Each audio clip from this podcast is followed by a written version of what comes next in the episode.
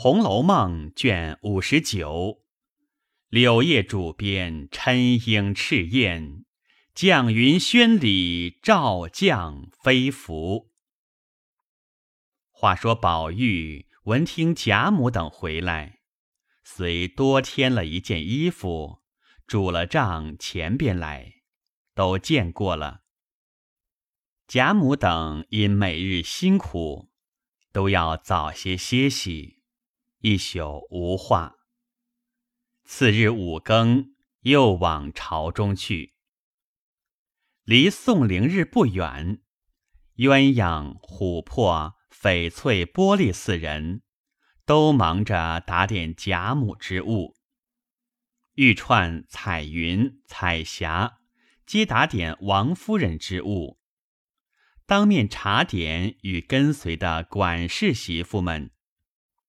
跟随的一共大小六个丫鬟，十个老婆媳妇子，男人不算。连日收拾驼轿器械，鸳鸯与玉串儿皆不随去，只看屋子。一面先几日预备帐幔铺陈之物，先有四五个媳妇并几个男子领了出来。坐了几辆车绕道，先至下处铺陈安插等候。临日，贾母带着贾蓉媳妇坐一圣驼轿，王夫人在后亦坐一圣驼轿。贾珍骑马，率领众家丁维护。又有几辆大车与婆子丫鬟等坐。并放些随换的衣包等件。是日，薛姨妈、尤氏率领诸人直送至大门外方回。贾琏恐路上不便，一面打发他父母起身，赶上了贾母、王夫人驮轿，自己也随后带领家丁押后跟来。荣府内。赖大天派人丁上夜，将两处厅院都关了，一应出入人等皆走西边小角门。日落时，便命关了仪门，不放人出入。园中前后东西角门亦皆关锁，只留王夫人大房之后，常系她姊妹出入之门。东边通薛姨妈的角门，这两门因在里院，不必关锁。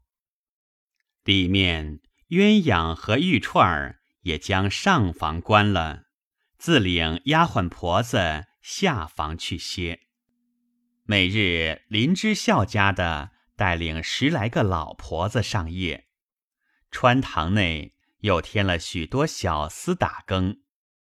已安插的十分妥当。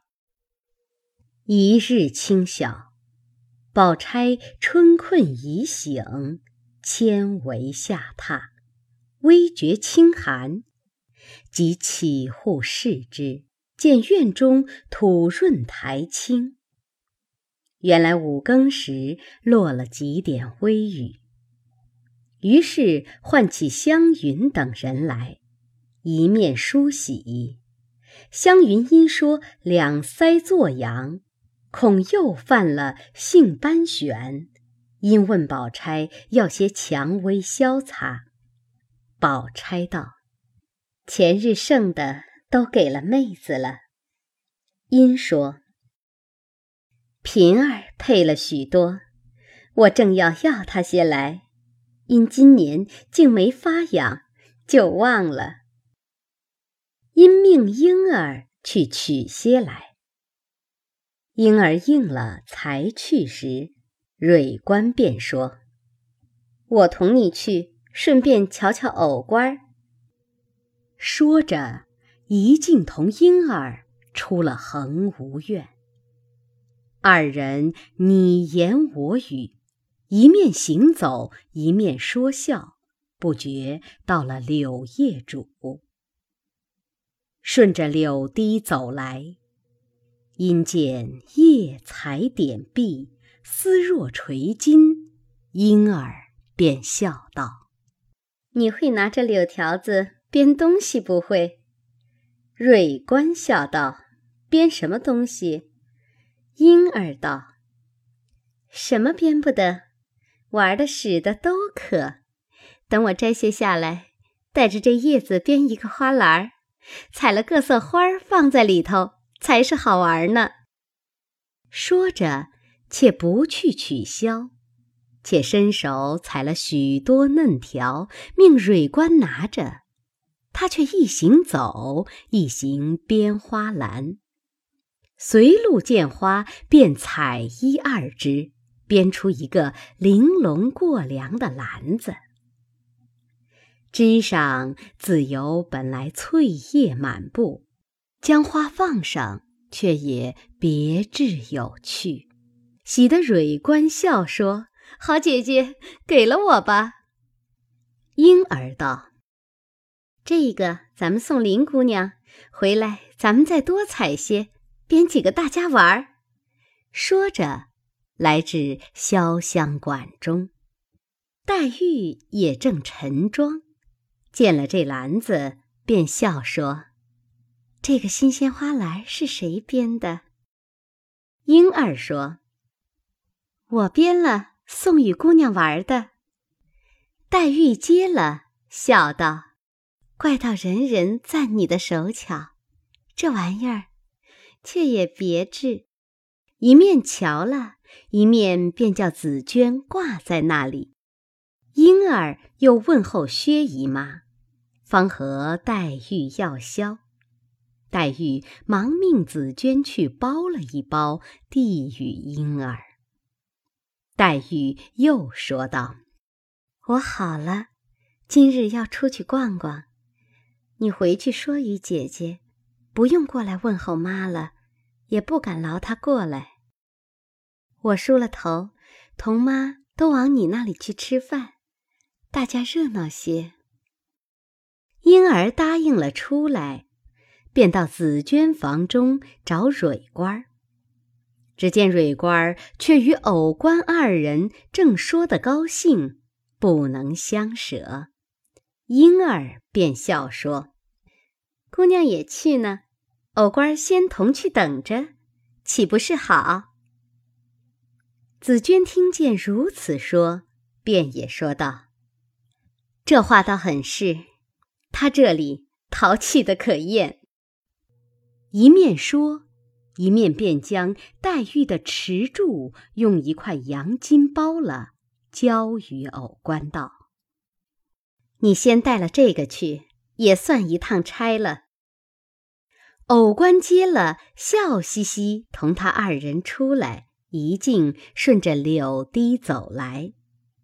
婴儿便又采些柳条，索性坐在山石上编起来，又命蕊官儿先送了箫去，再来。他二人只顾爱看他编，哪里舍得去？婴儿只管催说：“你们再不去，我就不编了。”蕊官便说：“同你去了，再快回来。”二人方去了。这里婴儿正编，只见何妈的女儿春燕走来，笑问：“姐姐编什么呢？”正说着，蕊官、藕官也到了。春燕便向藕官道：“前日你到底烧了什么纸？被我姨妈看见了，要告你没告成，倒被宝玉赖了他好些不是，气得他一五一十告诉我妈。你们在外头二三年了，积了些什么仇恨？如今还解不开？”藕官冷笑道。哼有什么仇恨？他们不知足，反怨我们了。在外头这两年，不知赚了我们多少东西。你说说，可有的没的？春燕笑道：“她是我的姨妈，也不好向着外人反说她的。怨不得宝玉说，女孩未出嫁是颗无价宝珠，出了嫁，不知怎么就变出许多不好的毛病来。再老了，更不是珠子，竟是鱼眼睛了。分明一个人，怎么变出三样来？这话虽是混账话，想起来真不错。别人不知道，只说我妈和姨妈，她老姐儿两个。如今越老了，越把钱看得真了。先是老姐儿两个在家抱怨，没个差使进意。幸亏有了这园子，把我挑进来，可巧把我分到怡红院。家里省了我一个人的费用不算外，每月还有四五百钱的余剩，这也还说不够。后来。老姐儿两个都派到梨香院去照看他们，偶官认了我姨妈，方官认了我妈。这几年着实阔绰了，如今挪进来，也算撂开手了，还治无厌。你说好笑不好笑？接着我妈和方官又吵了一场，又要给宝玉吹汤，讨个没趣儿。幸亏园里的人多，没人记得清楚谁是谁的亲故。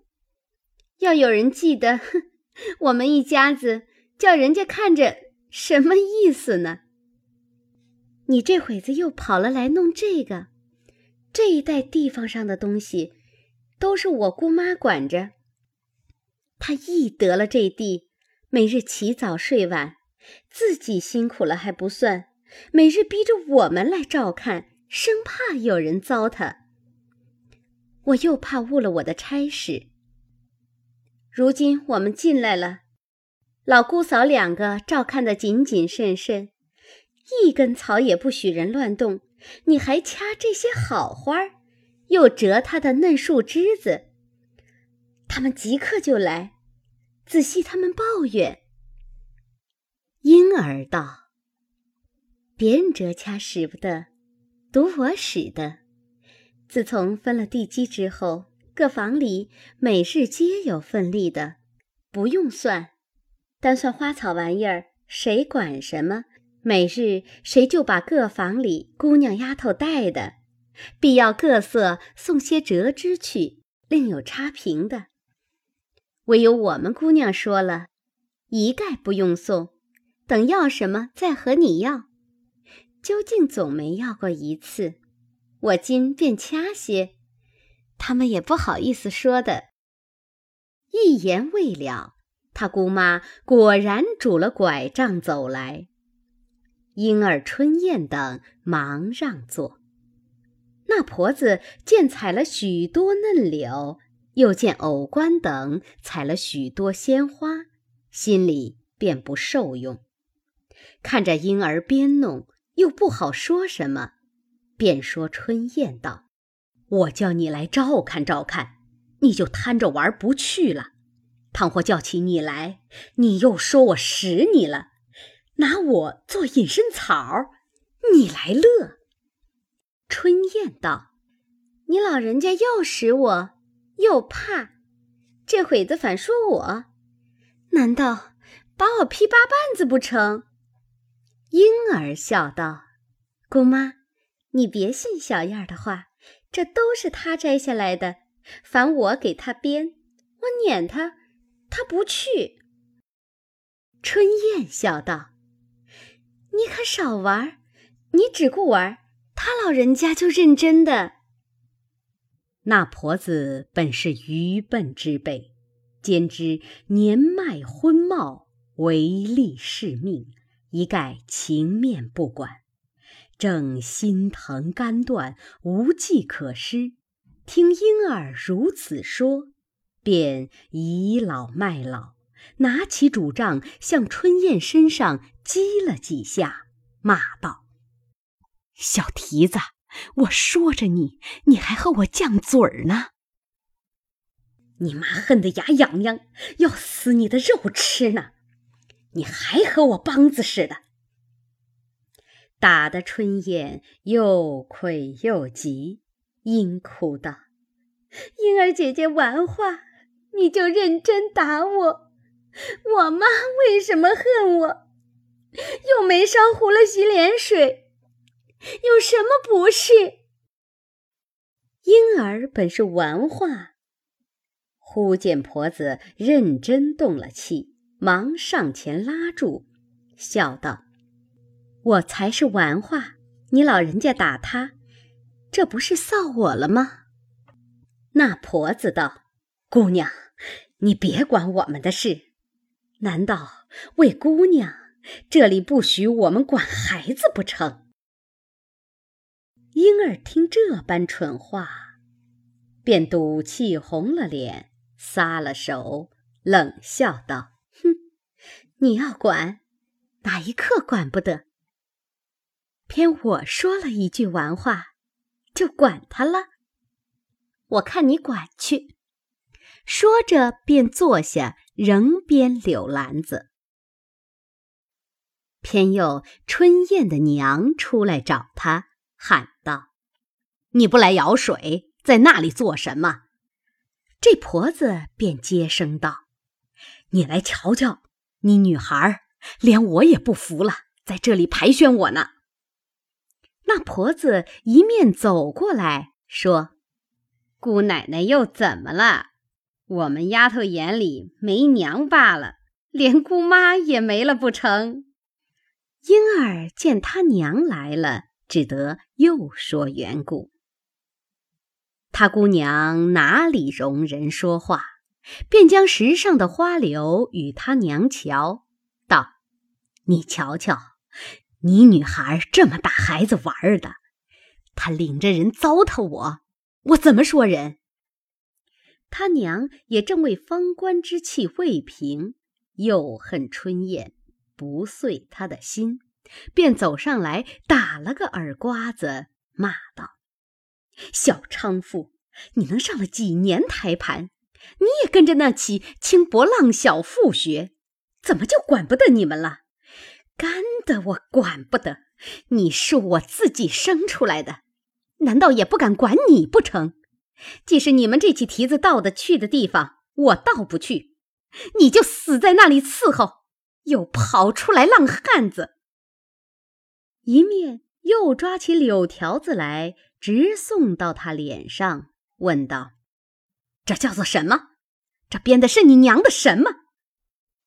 婴儿忙道：“那是我编的，你别指桑骂槐的。”那婆子深度袭人情文一干人，早知道凡房中大些的丫鬟都比他们有些体统权势。凡见了这一干人，心中又畏又让，未免又气又恨，亦且迁怒于众。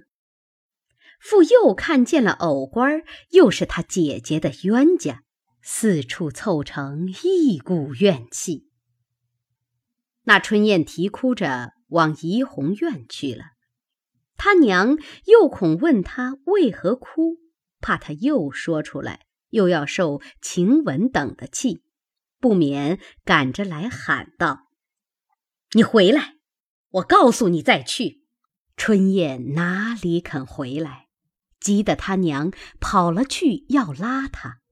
春燕回头看见，便也往前飞跑。他娘只顾赶他，不妨脚下被青苔滑倒，引得婴儿三个人。都反笑了。婴儿赌气，将花柳皆置于河中，自回房去。这里把个婆子心疼的只念佛，又骂：“粗狭小蹄子，糟蹋了花儿，雷也是要劈的。”自己且掐花儿与各房送去。却说春燕。一直跑入院中，顶头遇见袭人往黛玉处问安去，春燕便一把抱住袭人说：“姑娘救我，我妈又打我呢。”袭人见他娘来了，不免生气，便说道：“三日两头打了干的，打亲的，还是卖弄你女孩多，还是认真不知王法？”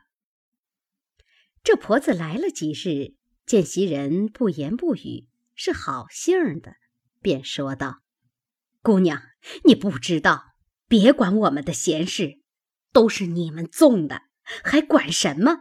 说着，便又赶着打。袭人气得转身进来，见麝月正在海棠下晾手巾，听如此喊闹，便说：“姐姐别管，看他怎么。”一面使眼色与春燕，春燕便会意，直奔了宝玉去。众人都笑道：“这可是从来没有的事儿，今儿都闹出来了。”麝月向婆子道：“你再略煞一煞气儿，难道这些人的脸面和你讨一个情，还讨不出来不成？”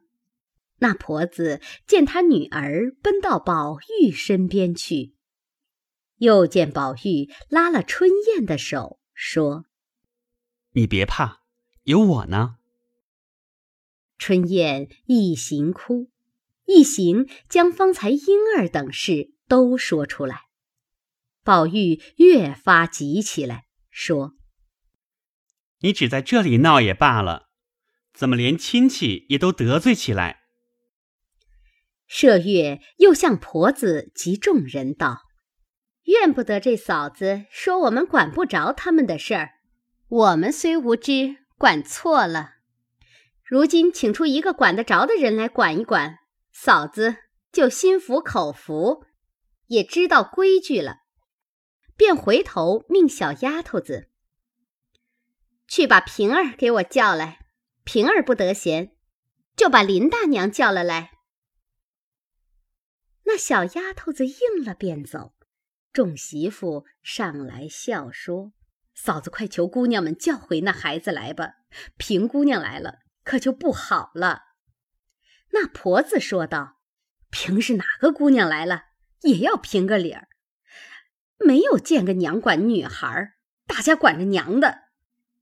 众人笑道：“你当是哪个平姑娘？是二奶奶屋里的平姑娘。她有情吗？说你两句，她一翻脸，嫂子，你吃不了，兜着走。”说着，只见那小丫头回来说。平姑娘正有事儿呢，问我做什么，我告诉了她。她说：“既这样，且撵出她去，告诉林大娘，在角门打四十板子就是了。”那婆子听见如此说了，吓得泪流满面，央告袭人等说：“好容易我进来了，况且我是寡妇家，没有坏心。”一心在里头服侍姑娘们，我这一去，不知苦到什么地步。袭人见他如此说，又心软了，便说：“你既要在这里，又不守规矩，又不听话，又乱打人，哪里弄你这个不小事的人来？天天斗口齿，也叫人笑话。”晴雯道。理他呢，打发他去了正经，哪里那么大功夫和他对嘴对舌的？那婆子又央众人道：“我虽错了，姑娘们吩咐了，以后改过。姑娘们哪儿不是行好积德？”一面又央告春燕：“原是为打你起的，饶没打成你。”我如今反受了罪，好孩子，好孩子，你好歹替我求求吧。宝玉见如此可怜，便命留下，不许再闹，再闹，一定打了撵出去。那婆子一一谢过下去。只见平儿走来，问系何事，袭人等忙说：“已完了，不必再提。”平儿笑道：“得饶人处且饶人，得将就的就省些事吧。但只听得各户大小人等都做起反来了，一处不了又一处，叫我不知管哪一处事。”袭人笑道。我只说我们这里反了，原来还有几处。平儿笑道：“这算什么事？这三四日的功夫，一共大小出了八九件呢，比这里的还大，可气，可笑。不知平儿说出何事？且听下回分解。”